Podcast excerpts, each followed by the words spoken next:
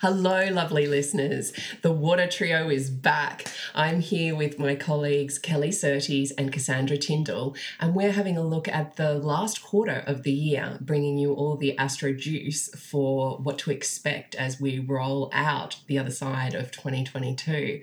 So, really excited to be back. For those who haven't met us before, we have been podcasting since 2018. Jupiter in Sag. Yeah. Didn't we start with Jupiter and Scorpio? No, mm, Jupiter. It was maybe right we're on the when c- Jupiter moved into. Yeah, maybe. Okay, I don't end know. of 2018. Yeah, end of November 2018, Jupiter going to Sag. A while ago. Yeah. some time ago.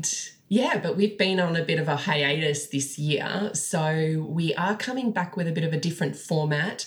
Um, but, you know, we're all Australian astrologers and we met way back when we were babies in our 20s. And Like 20 years ago? I know. Shh, shh. Now we're like, let's not talk about the decade we're all staring down the barrel of. some closer than others.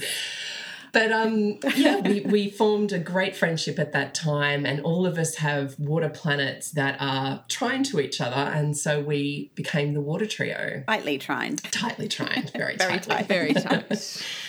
So yeah, we love talking about astrology and women's issues. Also, we laugh a lot. Food and Yes. all the things. Our love of chocolate. yes, yes. So we're back to kind Our of different share tastes in music. Although we all love Britney. So we have some back episodes if you want to catch up on them. Uh, but yeah, we're back. We're excited, I guess. And we've got a new We're format. rusty. we've got a new format which will Oh, be yes, a new format. Tell us, Leash. a seasonally we're recording right now a season of episodes that will be dropped in some kind of regular format that we are yet to absolutely define, but do expect Yes. more from us in coming months. Um, and of course, as always, share, like, subscribe if you you know want to continue with this content. But should we dive in, gals? Cass, I think Yes. you're kicking us off, aren't you, with um, Ma- Yeah. Saturn Uranus. Yeah, well, Saturn Uranus. So we do have a Saturn Uranus square perfecting um, in October. So that will happen across uh, 18 Aquarius. So Saturn will be at 18 Aquarius and Taurus, uh, Uranus and Taurus at 18. Now, there's a little technicality with this one. If you sort of print out your uh, solar fire transits for the month, you wouldn't see that this aspect actually perfects. And from a technical minute perspective, it doesn't. But I like to take the approach that if I was an astrologer a thousand years ago and I saw those two planets, they would look pretty much in square to me. And they're, you know, in sitting in the same degree. So we can officially say, yes, it's a square. I'm definitely giving that. Um, also, in addition, it is in orb for an extended period of time. So, a lot of people are a little bit nervous and stressed to be sort of staring down the barrel of Saturn Uranus, particularly across uh, those fixed signs. Though there is something to the astrology of this that it isn't bringing anything new to the table. So, this is, you know, these are the aspects that we dealt with in 2021, and now we're kind of getting uh, that sort of final wrap up installment. So, one of the things that has been a familiar sort of sounding board with these two aspects is that sort of tension or compromise that's required between the things that are old, represented by Saturn, and of course the things that are new, represented by Uranus, and that sort of clash between the old and the new, or the established and the possible new frontiers.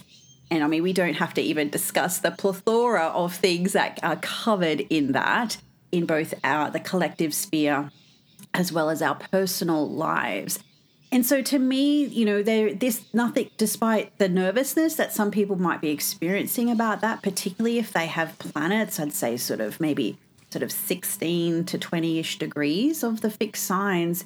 You know, this may be your final chance to kind of wrap up um, you know, this tension between the old and the new. Maybe finally make a choice.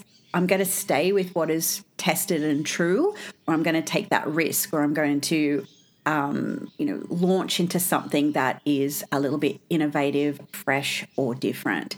Um, and I do feel from a collective standpoint, we're going to um, experience more of that tension between that push for progress, but um, also remaining with tradition for a little bit. So there is a baby with the bathwater type of compromise that's kind of here, there. And while, yes, I think it's fantastic to move towards things that are new, fresh, and different, doesn't mean we have to throw out any lessons or wisdom or experience with that. You know, take that with you and then reinvent the wheel in a sense. So there are a few thoughts and ideas, but I guess my main message with that is I think this will wrap up maybe some of the tension and difficulty of the past kind of 18 months, at least on a personal sphere potentially, um, and help you one way or another, you know, leave that man or leave that job and start something you've always wanted to do, whatever uh, it symbolizes in your birth chart as per your houses.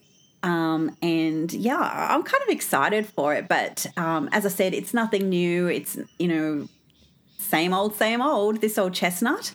Um, and it might just kind of bring back some things that maybe you thought, whatever you avoided before, are kind of back on the table to sort of really, you know, okay, here it is again.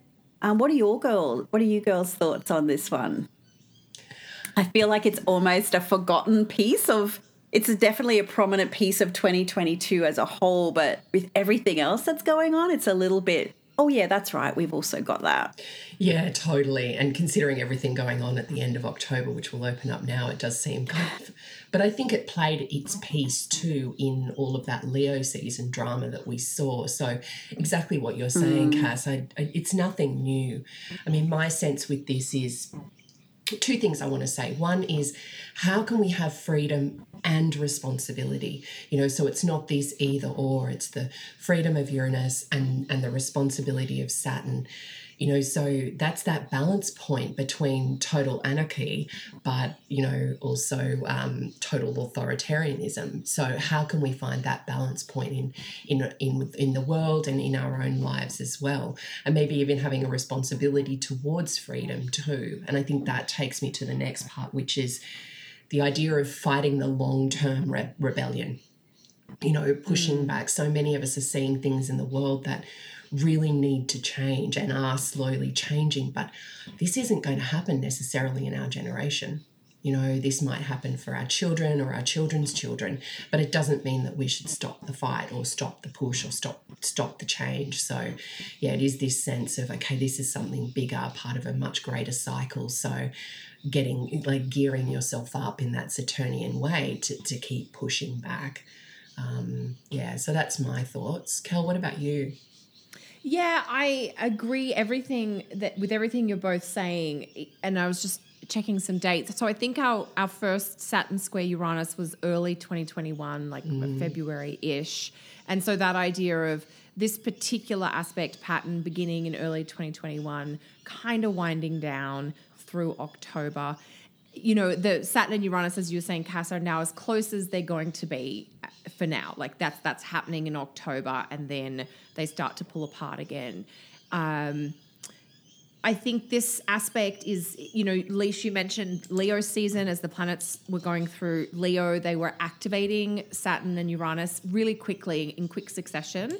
And we're going to see that again in Scorpio season even though Saturn and Uranus are a little bit further apart. We're talking like really relatively small distances. And so as the planets come through Scorpio, they're going to interact with Saturn and Uranus quite quickly again. So it feels like even though the Saturn Uranus square is as close as it's going to be in this early part of October, these shoulder seasons with the Sun in Leo and then in Scorpio and, and Mercury and Venus with with the sun just flaring up a little bit. And, you know, Saturn Uranus is definitely about updating or modernizing. Uh, dated structures uh, in society collectively. And then personally, I also think it's about questioning some of the things that we've taken for granted about ourselves or about others, duties or obligations that we've kind of been doing for a while, but maybe we're feeling restless with them, or we feel like this responsibility I've kind of outgrown. And as you were saying, Leash, it's not that you want to become reckless, but maybe what you're looking for is routines that really reflect your individuality.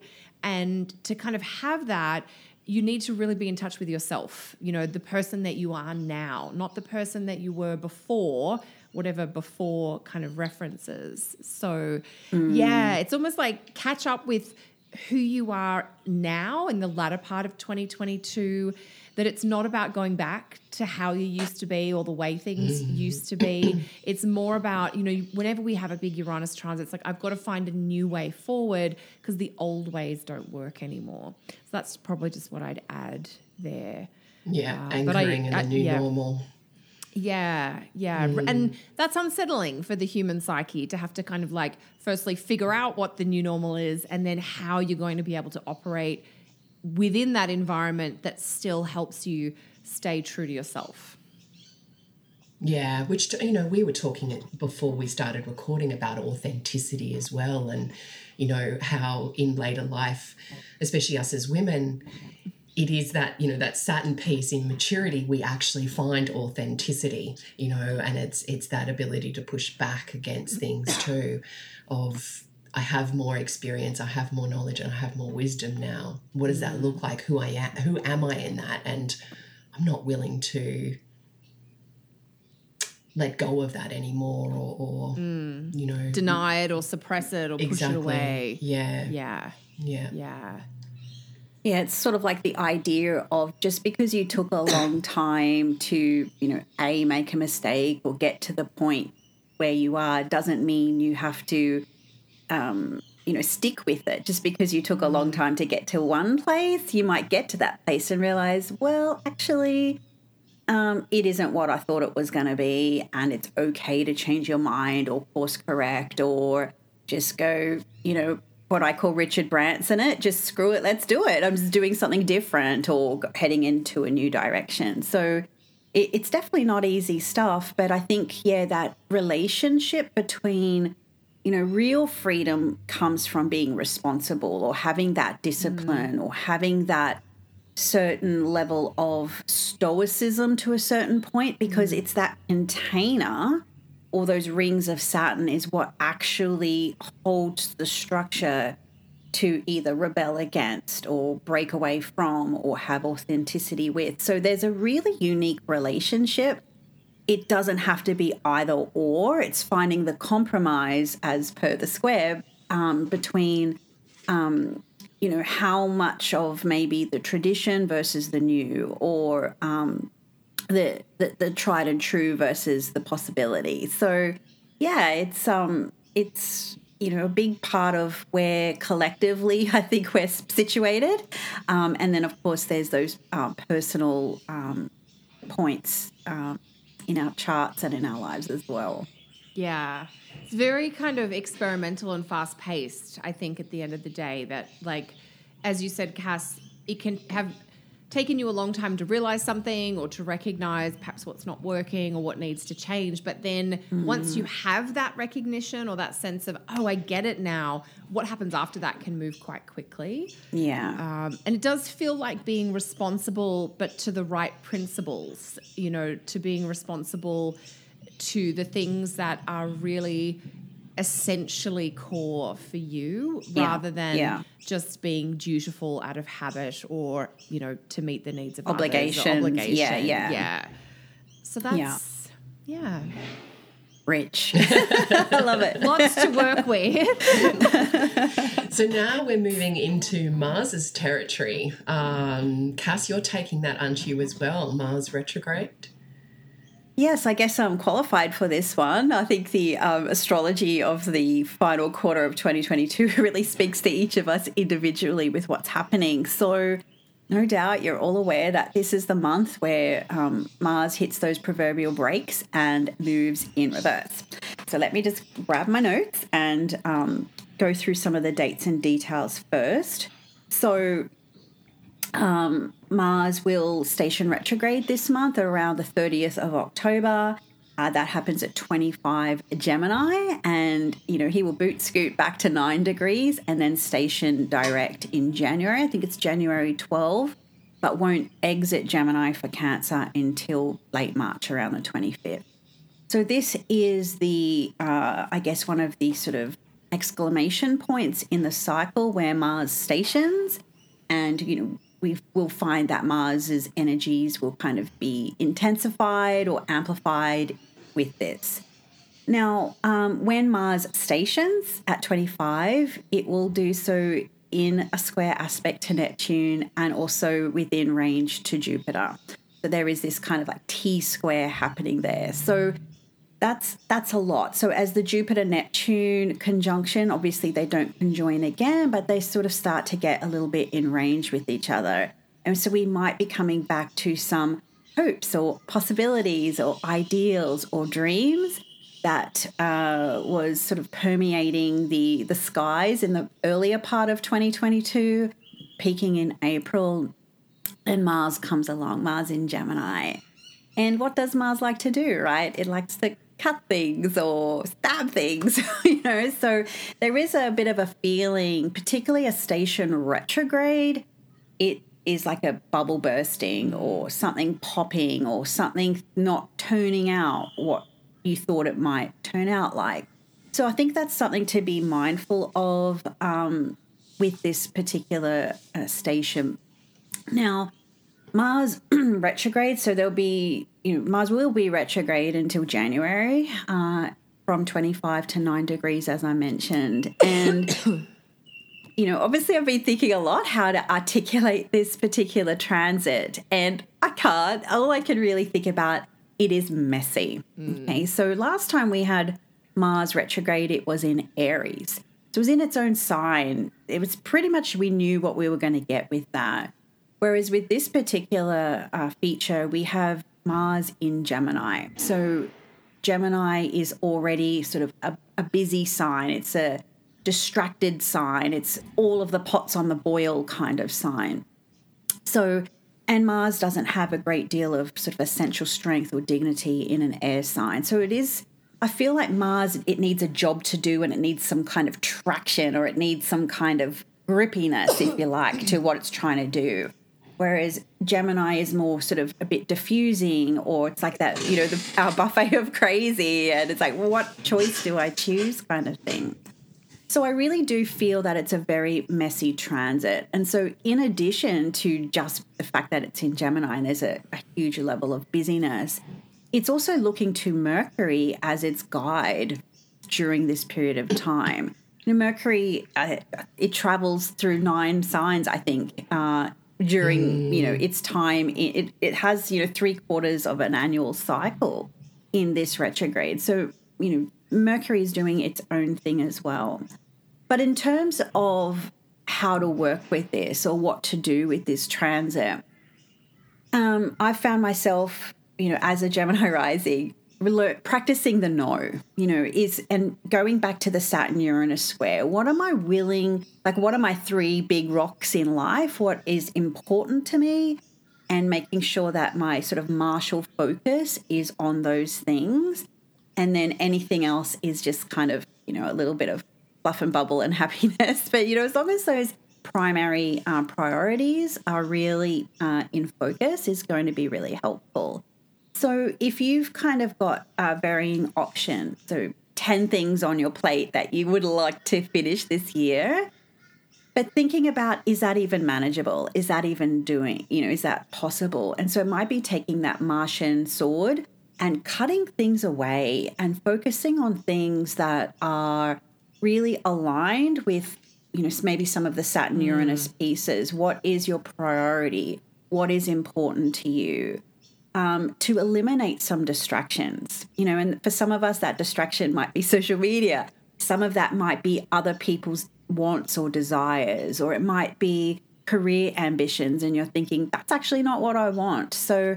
there is this when Mars, you know, hits the brakes and, and pulls in, it's closer to us. That's this sort of traditional Vedic or Indian perspective. When a planet retrogrades, it shines brighter in the sky at night. So it's calling our attention. So for the next few months, we've got our Gemini houses are going to be that primary focus. And this transit of Mars in Gemini is really the I guess, swan song that will lead us out of um, not only Saturn and Aquarius, but also um, uh, Pluto in Capricorn. Capricorn, yeah. And I haven't really formulated my ideas about this, but it was so interesting when we had Mars in Gemini the last time. It sort of uh, welcomed Pluto in Capricorn.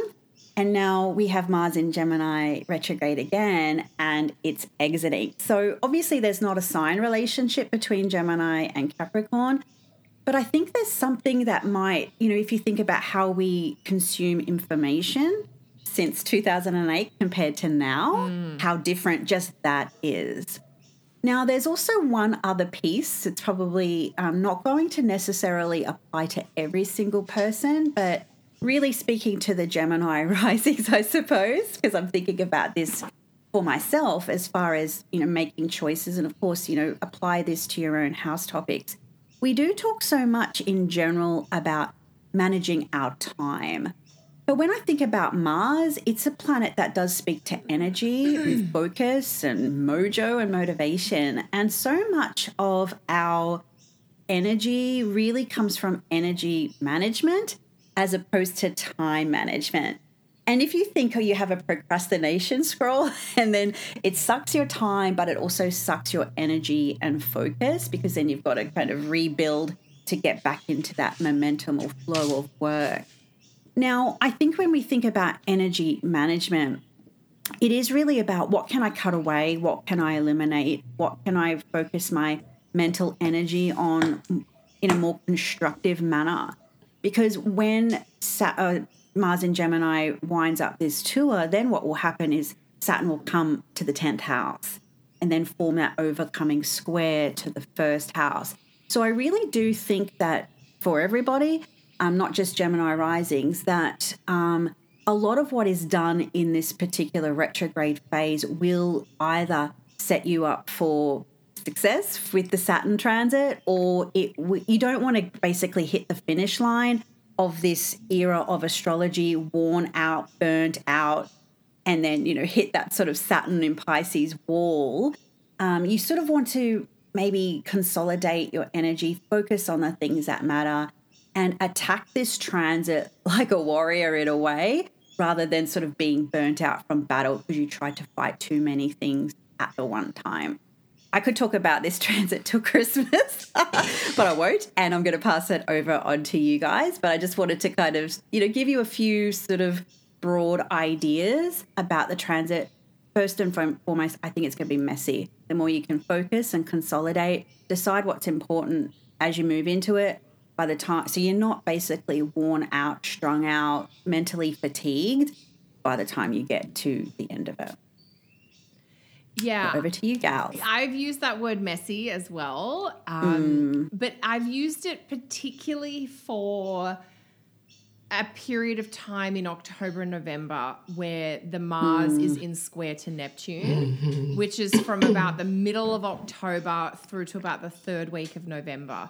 Um, you know, I know Mars is going to be retrograde right through till January, but this start of the Mars retrograde to me seems kind of uniquely um, messy, confusing, maybe overwhelming uh, because of that long drawn out square to Neptune. Normally, Mars would make a square to Neptune. He would do that a couple of times. You know, he'd make a hard angle to Neptune a couple of times a year, and it would last for a couple of days, and we'd all be a bit overwhelmed or dazed and confused, and then we'd get on with it. But we're going to have like five weeks of this Mars Neptune square. So that idea, and particularly between Gemini and Pisces, this idea of like, what is the data or the information versus what where are thing where are the edges being blurred? Where are you know are we um you know telling a tall story because it sounds engaging or it's evocative but maybe we've lost touch with some of the information or the facts that were there?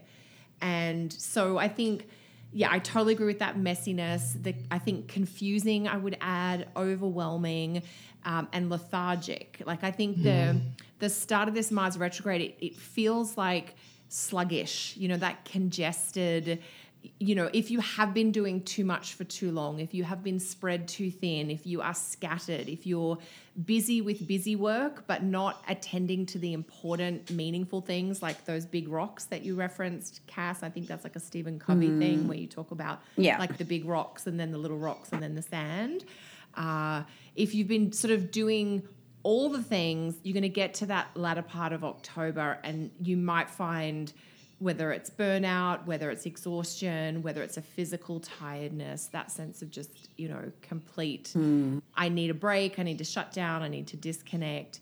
One thing I really want to encourage people to be thoughtful about the whole time Mars is in Gemini is mindset and mental health, taking care of the brain and the thinking and, you know, quality in, quality out, and junk in, junk out. I think you mentioned social media, Cass, and I think, you know, a really simple self care thing over the next little while is just going to be reduce your social media time. Whatever reduce, think about cutting it in half or cutting it down by 20%, whatever that looks like for you. Read books, read print media, you know, buy an actual magazine. That's still going to be better for you than scrolling online. Yeah. And whatever you need to do to take care of your mindset. For some of us, it's exercise. For some of us, it's sleep. For some of us, it's therapy. You know, I love gardening. That's something that I always find really nourishing. So, whatever it is that grounds you is going to be really important, I think. So, yeah, hmm. it's co sign on the messy, Cass. yes, activity over achievement will be Yeah. a big thing. Like, is this getting me, you know, is this moving the needle? Is this getting me closer to what I want? or am I just the- busy and spinning my wheels but going nowhere? Yeah, exactly. Leash. Yeah, well, and I think as well, I totally agree with what you both have said so far. And that Mars Neptune, I mean, did you guys see that movie years ago, The Big Lebowski?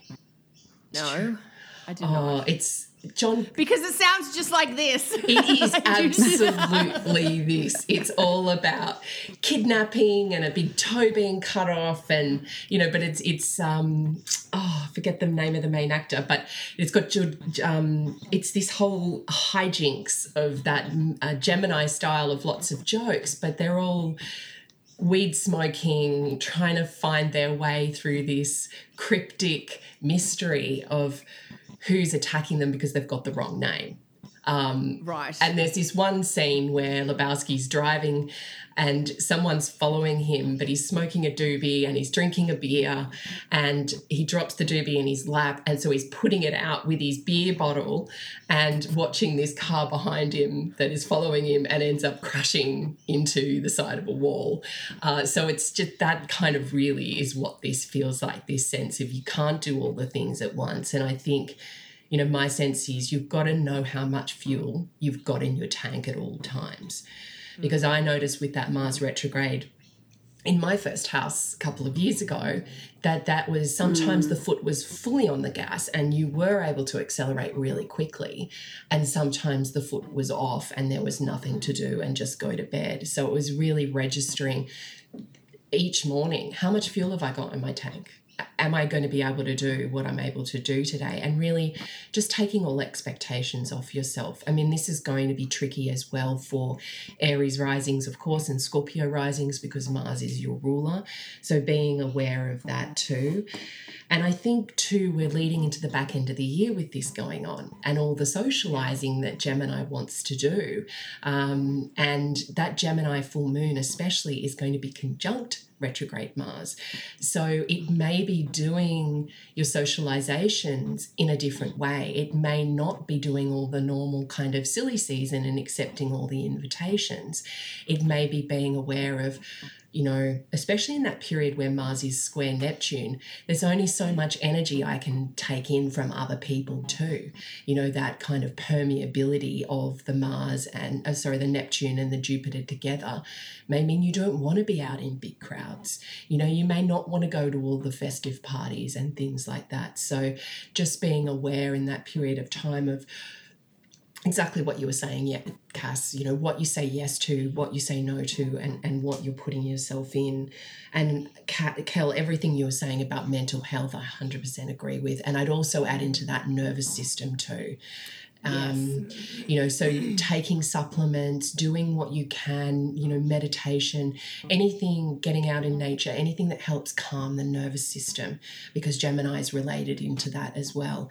And one good thing, you know, that kids know to do is those fidgets, you know, and Gemini is so much about A, the lungs, so breathing well, but B, the hands. So a good thing to be doing is perhaps picking up small crafts like crocheting or knitting or whistling or anything that can help take you out of your head and into your body through, you know, that fine detailed use of the hands as well. So I will be doing lots of weeding in my garden. I think nice. it's so like tedious and specific. But anyway, I, I just find that really therapeutic. That and jigsaw puzzles is something that I mm. also really love as like a Gemini kind of thing where you're like you're busy doing something but it allows the other part of the brain that like deeper processing Yeah. anyway that's a couple of random things from mm. me Yeah. on that one And Huberman Well, I'll be wrapping. Sorry, go on, Leash. Oh no, just I've been listening to the Huberman Lab. I don't know if you guys know about him. Oh, yeah, yeah, I do. And yeah, he was yeah. talking about focus yesterday, this kind of idea of you shouldn't expect yourself to be able to focus for more than 90 minutes on a task mm. and then give yourself a 30 minute break. Exactly. Yeah. And I, that's what I'm going to be applying to my life and potentially my clients mix too now is 90 minutes of focus, 30 minutes of rest, you know. Mm. So something else to think about in terms of focus too. For sure. And, I, and I'm with you, Cass. There's so much that could be said about the There's Mars so retrograde, but I think Yeah. you know we've talked about the dates, we've talked about the main themes, and of course, you know, to everyone listening, we look forward to hearing your stories. Like, let us know. Um, I'm also really curious about how each person, you know, the 12 different iterations by house placement, you know, if Mars retro is in the second or in the fifth or in the seventh, like for me personally, it's in the fourth. And it's funny, isn't it? Because we all have like a little take based on what it is that we're going through. Yeah. Um, and so Gemini's fourth house for me, and we're actually doing a renovation on our home.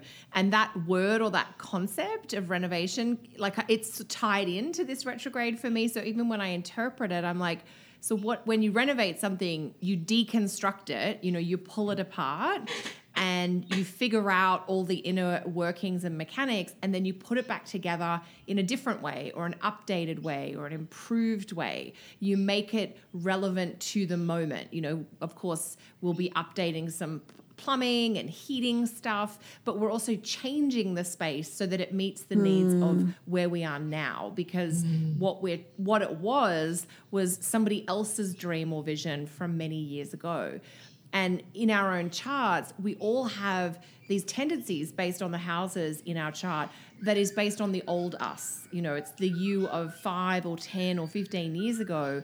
And sometimes I think the gift of a long cycle, like a personal planet retrograde in a house, is to take you deeper into what you really need in that part of your chart or your life. You know, when the planets go through on their normal cycle, you just kind of do normal things. But when they stick around for a while, you can get a little bit deeper, you can peel back more layers.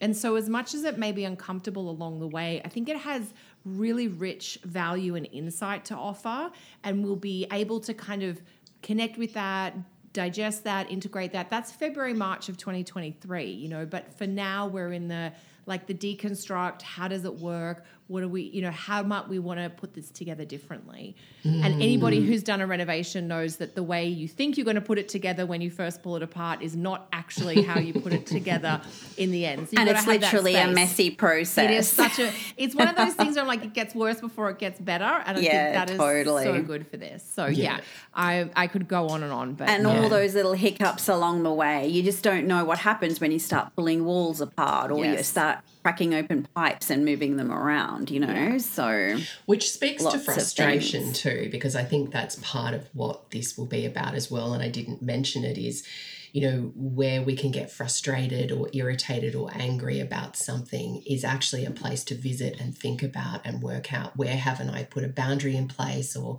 you know, where haven't I used my willpower or my personal power, Mars, to, to speak out. And so in this three act play, you know, the shadow we're in right now, the retrograde itself and then the final is that opportunity think about you know what is your anger trying to tell you? What signals are you getting from that? And how can then you in that later period speak out from that place of personal power more strongly too Love it. So, yeah, it's going to be big, and we'll be talking about it a lot, you know, in various places and things. And um, and I do think that this transit, the way we enter it, and the way we experience it, and the way we exit it, will probably be multifaceted. you know, Yes. it's not going to be okay. This is the thing, and it's just going to be this thing. It's going to be um, all the things. a I lot of variables and a lot of things being in flux. so talking about Correct, all the yeah. things jupiter going back Oh. into pisces kel all the all the. Um yeah so okay so right this is my little little bit here so I'll get my notes. Um jupiter is r- returning to pisces uh, because honestly when you look at the month of october 2022 it's like it's really got everything what like everything is going on that month. So jupiter is retrograde uh, and back in pisces as of the 28th of october. And it's really kind of a quick visit not even two months. Jupiter will be um, out of Pisces and back in Aries around the December solstice. So it's just a little under eight weeks. Um, am I doing? Yeah, I'm doing the maths right there. It's just a little under eight weeks, late October to late December. And so this is a. This is going to be interesting because normally I would say this is like a wrap up or a completion of some of the themes that are still left a little unfinished from Jupiter's original visit to Pisces, particularly April and May of 2022. However, there's a messiness here. Jupiter is just at the last two degrees of the zodiac, um, 28 and 29 Pisces. And I always think that's interesting because it is the end of the zodiac. So it does represent completion, closure, sometimes the natural end or um, closing down of things. There is a pretty potent fixed star in the latter part of Pisces called Scheat, which is associated with uh, it's associated with shipwreck in some of the older texts, and it's this idea of confusion and uncertainty and things disappointing you, having to navigate things not living up to your expectations. And so it's going to be really important, I think, combine that with the Mars retrograde stuff with Neptune. The Jupiter coming back into Pisces picks up the Mars at the end of Gemini almost right away, so that that is feeding into this. And I think the the word I have is chaos for Jupiter in this latter part of Pisces. It's just it's like too much of too much, um, and so that I think overwhelm again. Um, and again, that theme of needing rest, needing to kind of slow down. Um, so there's some of my initial themes, but I'd be curious to hear if you girls have any thoughts about this. Um, in my mind, it, it, it is important that Jupiter's coming back into Pisces, but it sort of feeds immediately into the Mars Neptune uh, drama that's going on. And, and I think it will amplify that and make those themes bigger.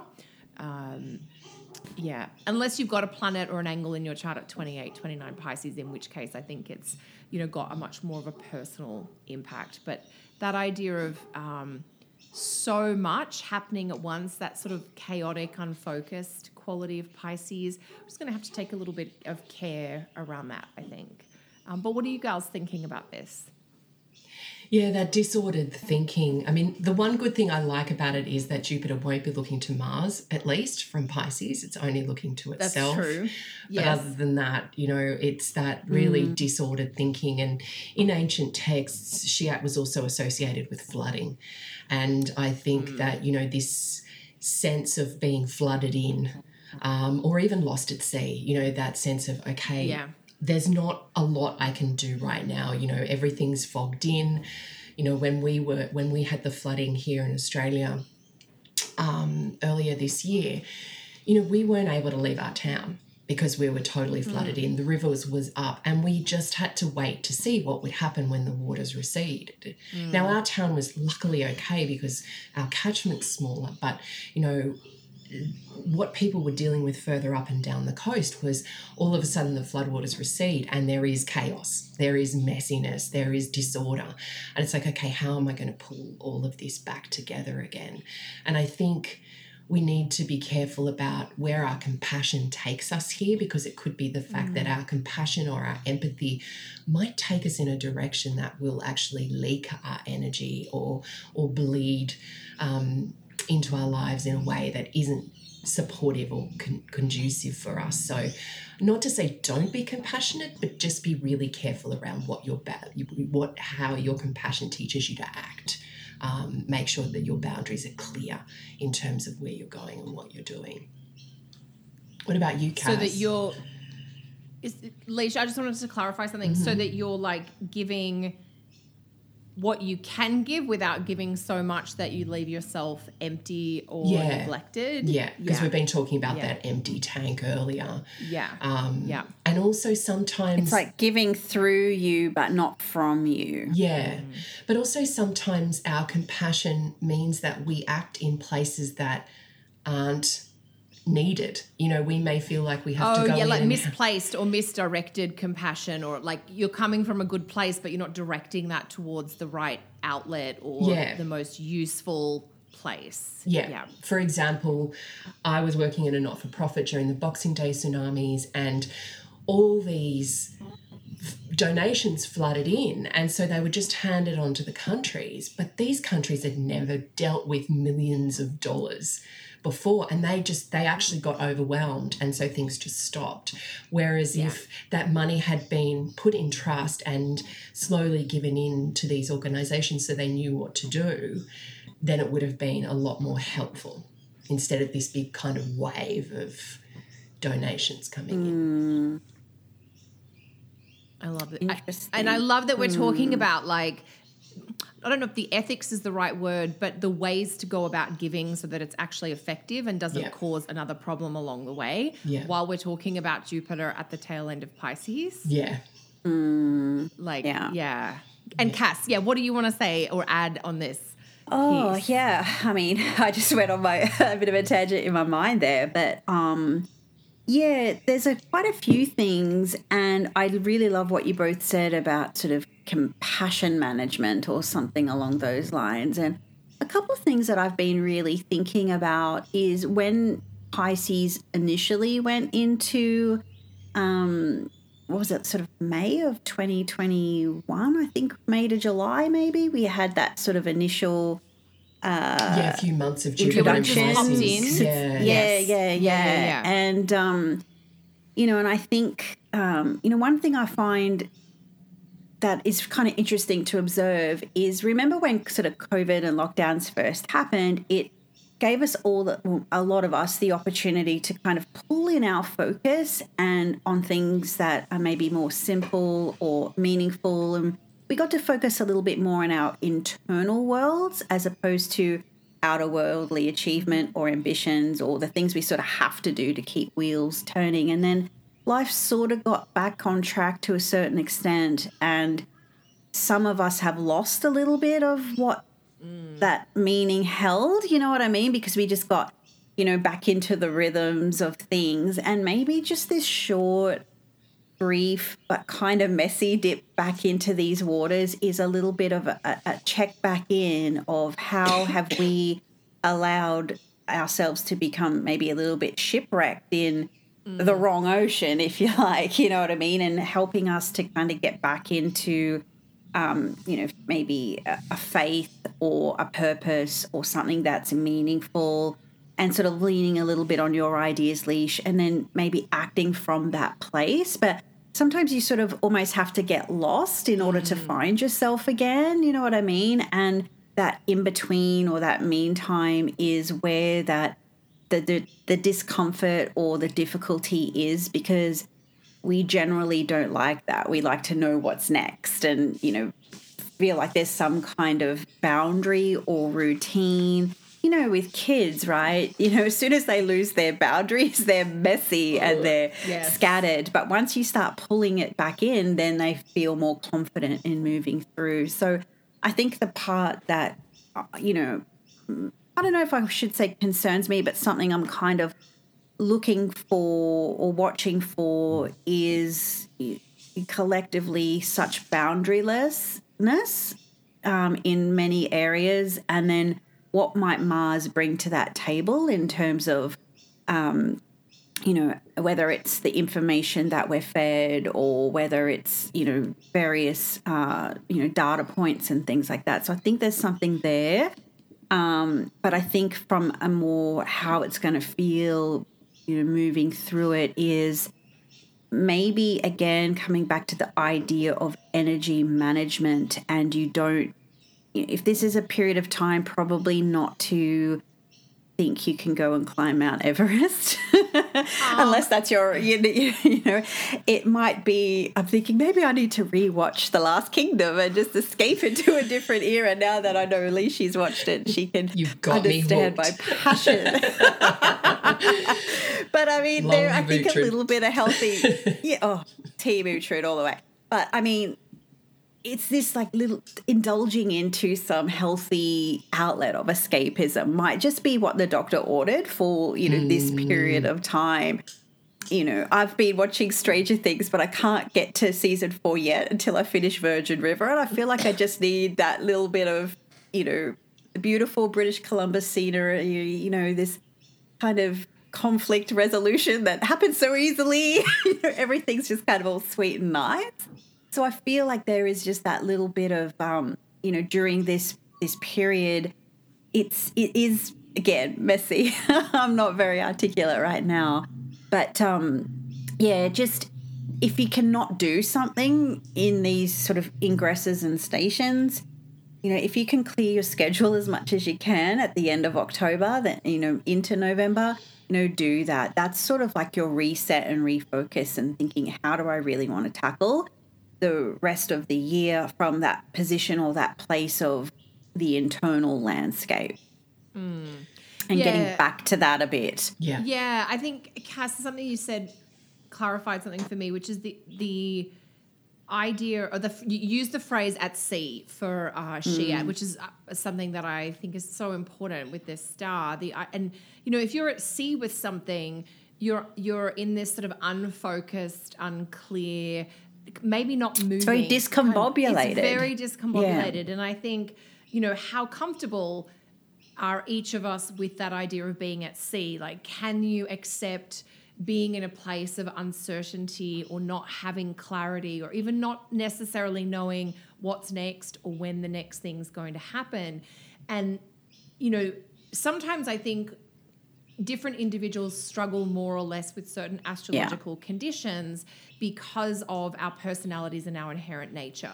You know, if you're not great at self regulation, anytime Mars goes into a difficult state, it's going to get harder for you because there is this sense of there's more to regulate here, and I don't know if I have the great skills for that, which is sometimes why kids can have that as more of a, a trigger thing. And with this type of Jupiter, it's Jupiter comes back into Pisces and almost immediately goes into station, you know, because it's it doesn't mm. really cover a lot of ground. So it's not moving quickly. It's just like, oh, I'm popped in and I'm here. I'm just bobbing around for a bit, which feeds back into that mythology of being at sea, which is we're not really moving anywhere. We're not really doing anything. And this was something I was really clear on as part of the Jupiter and Pisces transit earlier this year. This is not a this is not a productive Jupiter. Mm-mm. You know, water no. is a is an element that will not move and like it needs to be impacted upon. You know, for yeah. And when it does it's, move, it can be very powerful, but it is not intrinsically motivated. And so with Jupiter and Pisces, there's this sense of that sluggishness settling in or that congestion. And in the body, that's not great for, you know, and in the Northern Hemisphere, we're going to be going into our autumn and winter, you know, cold and flu season. That's not ideal. Um, obviously, we've still got a pandemic going on. But, um, emotionally that sluggishness and that congestion can sometimes be that invitation to to rest or to still or to decline things so that you can have a period of being at sea. Because the funny thing is, in the modern world that we live, we think that we have to be busy to be of value. But we have value just by existing. We are worthy just by the very nature of breathing. And there's something about reconnecting. I think, Cass, you were touching on this. Like, what is it that's going to be that sort of spiritual guide or motivating principle for you? And if you've lost touch with that internal place, this is going to be the time to reconnect. And we're getting some feline confirmation here. So, um, in true yes, Jupiter from a Pisces. yeah, from like- a Pisces. Uh, yeah, it's go. You- we're- you we're come to like say hi to the this part, but Oh yeah, his his tummy tells he tells us he's Jupiterian. he's Jupiterian. Yeah, yeah, he's gonna. he's just uh, literally taking over. Oh, Winston, hey, the people's cat. Just beautiful. So that's Don't lick Jupiter. the microphone. Is there That's anything Jupiter. else you guys want to say on Jupiter and Pisces? I know we still have eclipses to cover. Yes. So I guess the thing is with Jupiter is don't expect that because there's dignity that it's going to be great. Yeah. And I think we all learnt that back in April, May as well, didn't we? In many ways. Yeah, Yes. totally. Because I think a lot of people were a little bit disappointed. Mm-hmm. Yeah. Yeah, people yeah. kept asking me, "What are you going to do?" I said, "No, no, I'm not doing anything. That's the whole point. I don't want to do things. I want to sit on the beach, or I want to be in a warm environment, but I don't want to be, you know, go go go because this is yeah. Yeah. It's Yeah, so just take a leaf from. Winston's book. Just, you know, sit in the sun, squint your eyes, and just know you're the king of the house because you exist. And this That's is interesting because it does bring us into the eclipses, really. You know, Mm. this north node in Taurus, south node in Scorpio. You know, um, I'm really seeing how the north node in Taurus is asking us to choose stillness over chaos or serenity over crisis and drama. And yet, these eclipses and the timing that they're happening in as to what's possible. So we decided to do this as a, you know, together as a double header, which is why, you know, the, the first eclipse is actually on the 25th of October. So this is a mm-hmm. solar eclipse at two degrees of Scorpio, looking to Mars stationing square Neptune. So that is going to be a very much a purging. Is there even a technical term? I know. Sorry, Leash.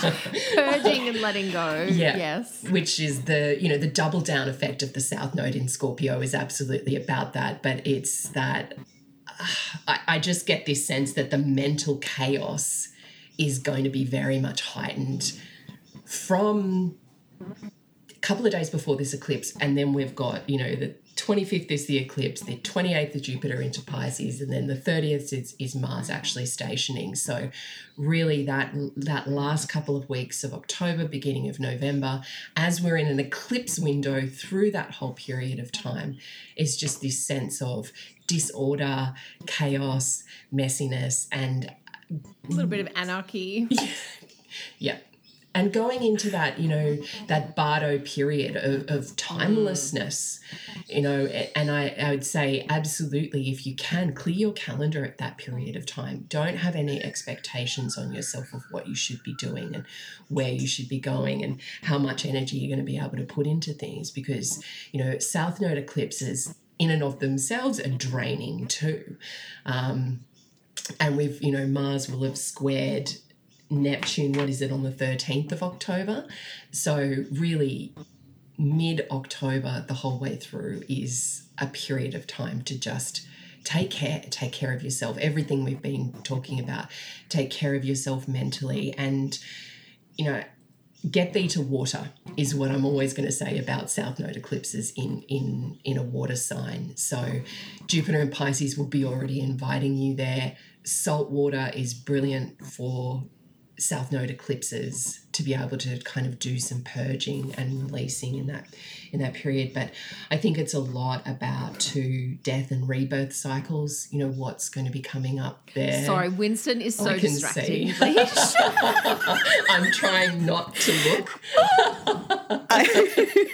I always find it interesting. You know, he's getting this, getting the squinty eyes leash, so he's Yeah, he's, he's agreeing with your astrology right now. this girl's onto something. he knows the camera. yeah. Oh my god. Well, that's the Scorpio thing as well, isn't it? The secrets, the mysteries. the, the shadows mm. of things. And so these might be what's brought up in this period of time. You know, we've got Mars ruling this eclipse pretty much standing still on its station degree, square to Neptune. There is this sense, and you know, we're we're heading right into that witchy time of the year too, aren't we? You know, this is all around Halloween.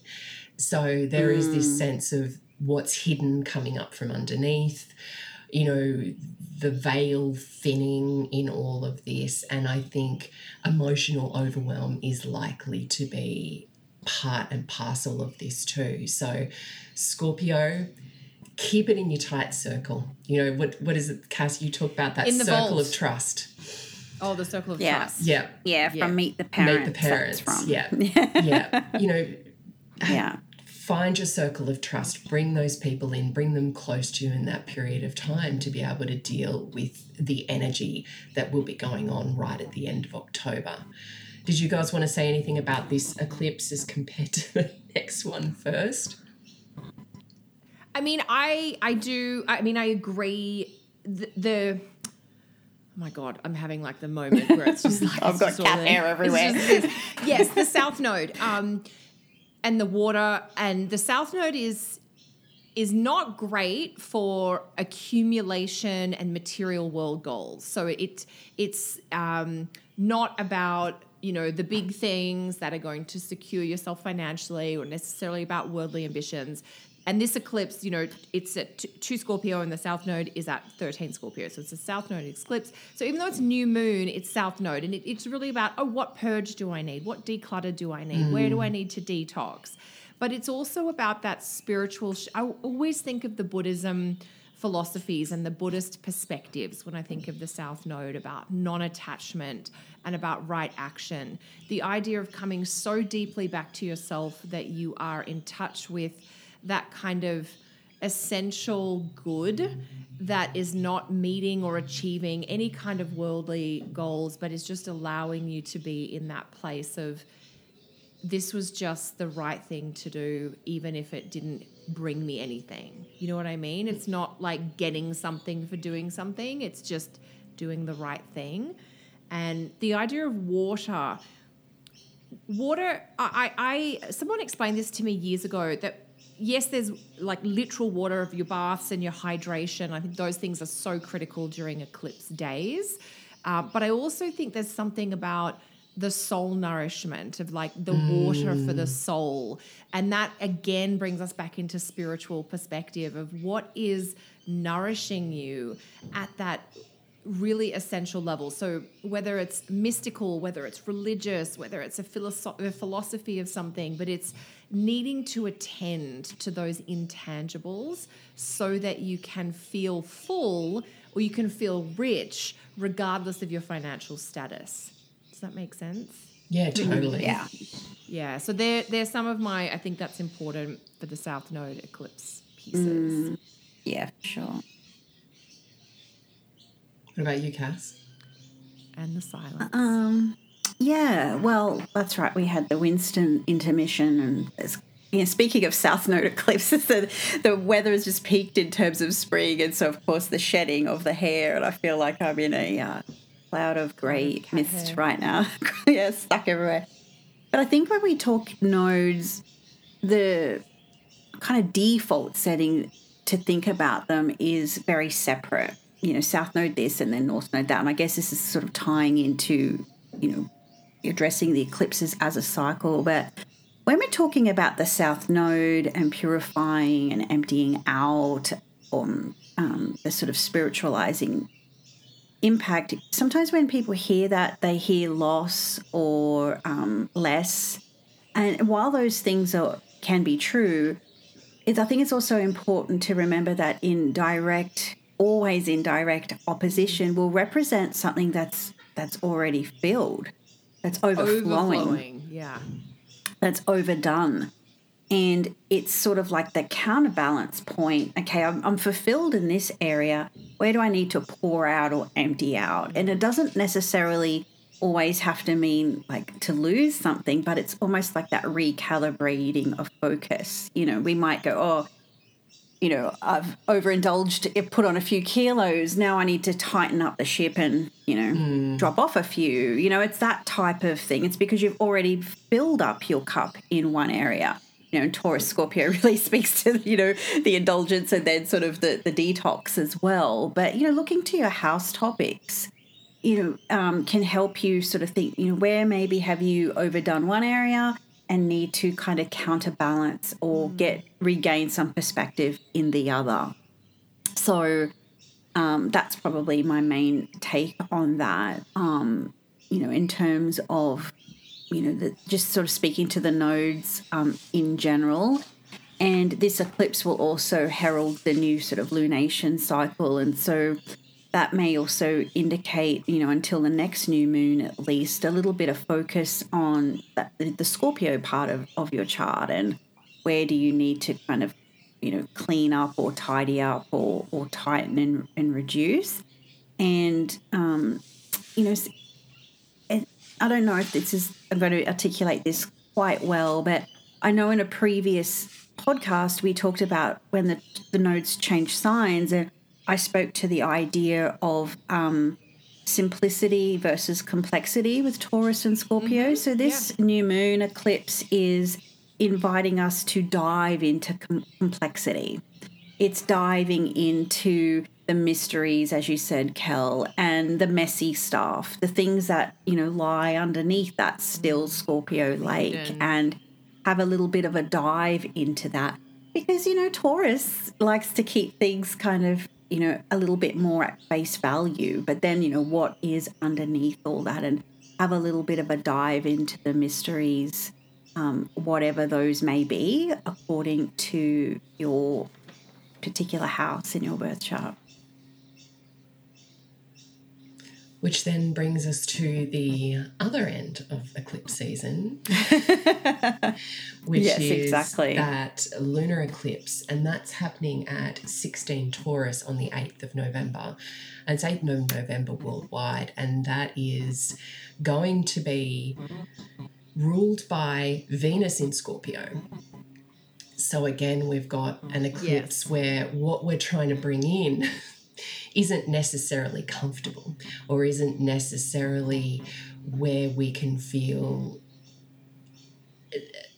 yeah, we're we're in a territory that we know and that we're involved in. You know, I have really loved this calling of the North Node in Taurus personally into that mm. embodied practices, embodied experiences, that stillness and the serenity of, of what it means to be just with ourselves and our five senses. You know, there's so much quietness with this Taurus energy and mm. um but it's almost like Venus is cracking the whip here, going, but don't forget the complexity, like Cass is talking about. So it's like this sense of having a foot in two worlds still of, yes, we're going for the quietness, we're going for the stillness, but there's still that burbling under the surface of what we're letting go of. And, uh, you know, I think your point, Cass, what you were talking about is it's almost like the first eclipse is the emptying out. So the second, it, it's making room for the second eclipse um, for us to be able to bring things in, but it's still got the flavor of that Venus in Scorpio, which is like, we'll keep things on the surface, but let's keep it real as we do it. Let's remember that there's more to life than just the birds and the bees and the and our skin. Yeah. You know, we are human, we have been gifted with emotions and feelings and all of that stuff for a reason. So it's not yeah, it's not one or the other, but it's it's it's the both together. Um, straddling that world, if that makes sense what I'm saying. Mm, yeah, it sort of reminds me of a bit of a philosophical quote. Um, you know, if a man doesn't have purpose, he seeks pleasure. And so this eclipse can, you know, now the Jupiter's back in Pisces and we've got sort of a little bit of a recalibration of energy and focus with Mars. It is kind of, you know, Mars and Gemini, it is a bit of, okay, where are you focused on pleasure and focused on purpose? And where do you sort of need to, you know, rebalance things a little bit or uh, shift some perspectives around that? Um, you know, and that will be a different sort of story for each of us. Whereas this guy, he's just in pleasure mode all the time. as a cat is kind of uh, allowed to be. Yeah, it's an interest. Normally, I love the full moon in Taurus. I think it's such a beautiful expression of like lunar energy and like earthy energy. And but given that you know we've got Uranus in Taurus and we've got the eclipse, and that this is a really it's a really tight to the nodes eclipse, the the full moon um, in Taurus eclipse. So I think it's more of a total eclipse, which adds a level of drama as well. Um, And by degree, it very closely activates the Saturn Uranus square. It really does. And the moon is so tight to Uranus at the eclipse. Yeah. And yeah, there's there's a feeling of like the one of the there's a couple of astrological technical reasons that bring me to this word that I'm going to share about this eclipse in November, which is this feeling of like being trapped or being held. The idea of being contained or being um, in a situation that is not to your benefit and not quite knowing how to get out or what to do and you know the condition of the moon but also the ruler of the eclipse being venus in scorpio really near the sun. Almost like a gilded cage, perhaps, or yeah yeah or maybe seeing something that you thought was a pleasure situation and realizing that there is this quality of being trapped or that that over craving for desire is somehow um, controlling you if, mm-hmm. if that's a way to put yes. Is it that Yeah, pleasure pain principle? It's almost the edge between the two. it. Yes, mm. yeah, and so that that edge, yeah, the ple- that concept of pleasure pain because that's something I think people will relate to. But yeah, how that relates to maybe like luxury versus freedom or stability versus connection. There's a few other Yeah. things in there I think where we're going to be just really deeply going underneath because even though the lunar eclipse in Taurus is a north node eclipse, it is still ruled, as you said, Leash, by a planet in Scorpio. So we kind of don't leave the depths behind yet. We're not mm. ready to fully. There is still something in the complexity that we're trying to puzzle out. You know, there's still um, a mystery we're trying to solve. And It's yeah. reminding me of a scene in the Hunger Games as you're talking, um, where they go as winners into a fancy party in the capital, and they're eating all this food, and then they're drinking this drink to vomit up so that they can keep eating the food. And it's, gosh. but you know, for people who've come from nothing and poverty and having to scrape together, it was almost this, you know, the, the power and control of the Scorpio in juxtaposition of, you know, the, the indulgence. It's this sense of, because that's what the Romans used to do. You know, they used to eat and They eat and eat and then vomit and then eat and eat and eat. And it's and then this. go again. Yeah, so it's this north node, south node of where am I indulging too much and what pain is that causing me? You know, am I going too far into pleasure? And is that actually causing harm or pain to me? I don't know. It's no, I love it, and then that's bringing me right back to what Cass was saying before about. I almost think sometimes with the North Node, the house that's transiting in our own chart, we are being encouraged to go a little bit too extreme in that part of our lives. We're being, enc- we are, you know, we're en- encouraged to go so deeply into the Taurus part of our chart, that the house topics of Taurus for each of us, that we might overdo it, that it might not be balanced, um, that we are, you know, excessively in that part of our lives. But to make space for that, whether it's to free up time or energy or resources, it may mean that you're having to say no in the Scorpio part. So, to what you were saying, Cass, sometimes when we hear that south node of emptying out or letting go, it's not necessarily that something's being taken from you, but it can be that sometimes you're choosing to abstain or decline or to um, not go into that part of your life, you know, the Scorpio house topics, so that you can go fully into the Taurus parts, Yeah. you know, as the nodes are, as we're talking about these particular eclipses. Yeah.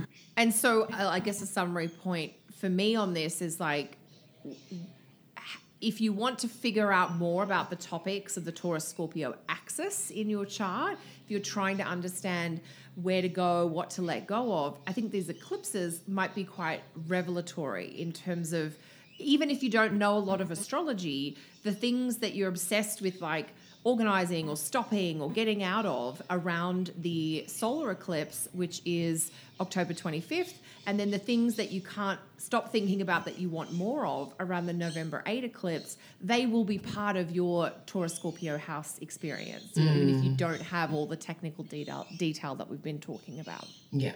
Mm, for sure. Yeah. And yeah, it can be very literal as well, you know, particularly with a tangible node like Taurus and Uranus activation, making it quite yang and obvious. You know what I mean? It's not a subtle energy. Um, you won't miss you know, it. No, exactly.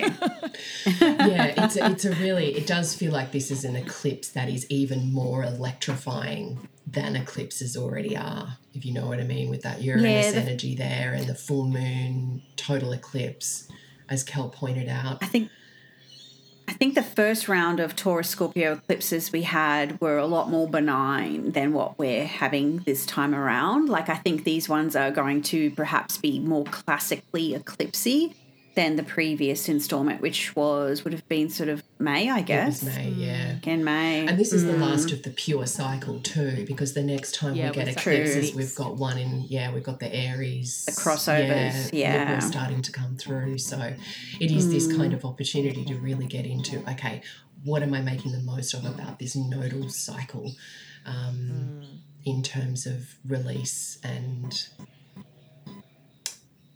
Because you're right, Leash. We're, we're going to be about halfway through the, the node's journey through Taurus and Scorpio. So, Mm. similarly, it's not new material or new topics that's being agitated and churned by the nodes. We've all been dealing with that for the whole of 2022 because the nodes changed into Taurus and Scorpio in January. But these eclipses are a little bit like punctuation points in the longer Mm. transit of the node through this pair of signs.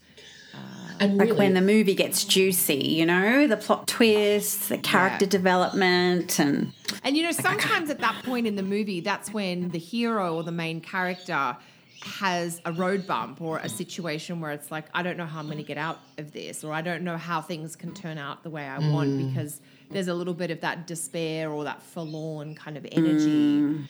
And so it's like, just going and as a into that watcher of the show, you're just white knuckling it, thinking, how are they going to get out of this? You know, Yeah. but then they manage to, and um, yeah, And also the fact that it's punctuating the end of that Saturn Uranus square too. You know, this is Beautiful. almost the end for the fixed signs of a lot of heavy, heavy drama that's been going on since the beginning of 2021. So Yeah, actually, just you know, this circles right back to where we started with the Saturn Uranus Yeah. square, where we're talking about the Leo and Scorpio seasons. Um, November eight to ten is when the Sun opposes Uranus and squares Yes. Saturn, while they're at their closest uh, place for the last time. So we're bringing in that kind of last bit there as well. yeah, because it's not just the sun, it's also Mercury and Venus are traveling so close to the sun at this period of time. That whole first week of 10 days of November is, you know, really cycling off that um, Saturn Uranus square. So it will be that sense of,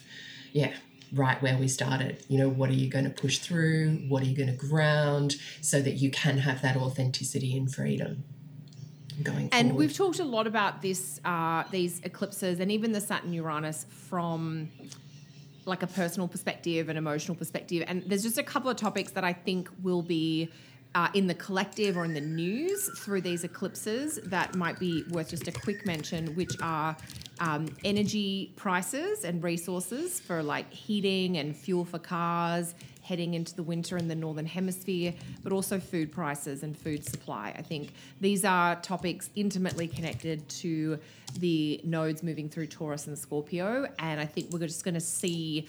There's a lot of this won't be new. We're already having conversations about that. We're already seeing information come out about it. It's been going on all year, particularly. nothing new, It's not yeah. new, but, but yeah, but it is. Um, it feels like it might come to its front sort and center. peak. Yeah. during Yeah. It- and yeah, to that, um, Leash, you mentioned the two week Bardo period. Like, I think from the 25th of October until the 8th of November, that's when it's, you know, at its kind of most most unstable.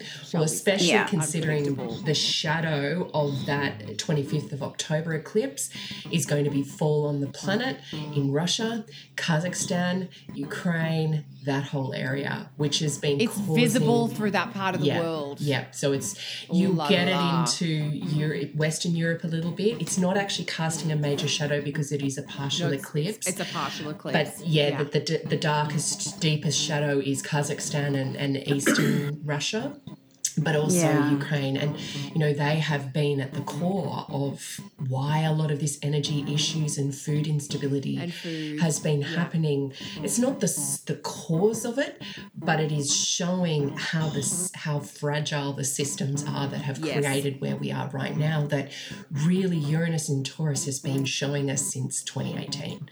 For those who've been Yeah. watching and listening, so there is this sense of okay, this is a, a last ditch effort, and even you know going back into history, this whole cycle of Saturn and Uranus together started in a, uh, 1987, 1988. And that was when the Eastern European nations started to push against communism Crumble. and started Yeah. to, you know, there was that big, um, forget the name of it, that big picnic that happened that, you know, was over a couple of weeks and it just kept spreading across nations as a way to protest and rebel against hard authoritarian structures. So interesting that this final square is happening in similar way, like similar countries are involved. So yeah, a little bit of my mundane Scorpio love coming it. out. and we'd You love know, to and stay Venus- more. Venus is combust the whole time. So even though she's in Libra, she's not helping much. Yeah, yeah. So yeah, I have a 10 minute story about that, but I won't share it now. I know we could keep going. on Stay and tuned. on and on. Stay tuned. So um, yeah, but lovely to chat, gals. And as always, you know, please, if you've enjoyed this episode, there is more coming. So please like and subscribe and share and do all the things and and leave us a comment. You know, we always love to hear from Great to see you all again. Yeah, yeah. um, very quickly, do you guys each want to drop your uh, website URL so people can find you? Just we've all got stuff my going name, on. CassandraTyndall.com. AliciaYusuf.com. And I'm kellysastrology.com as well. Awesome. Put all those links below and any other details. And yeah, it's so good to do this again with you both. Yeah, Yes. it is. Missed you guys. Yeah, Great to be missed you back. too. Okay. Bye. Bye for Say now. bye.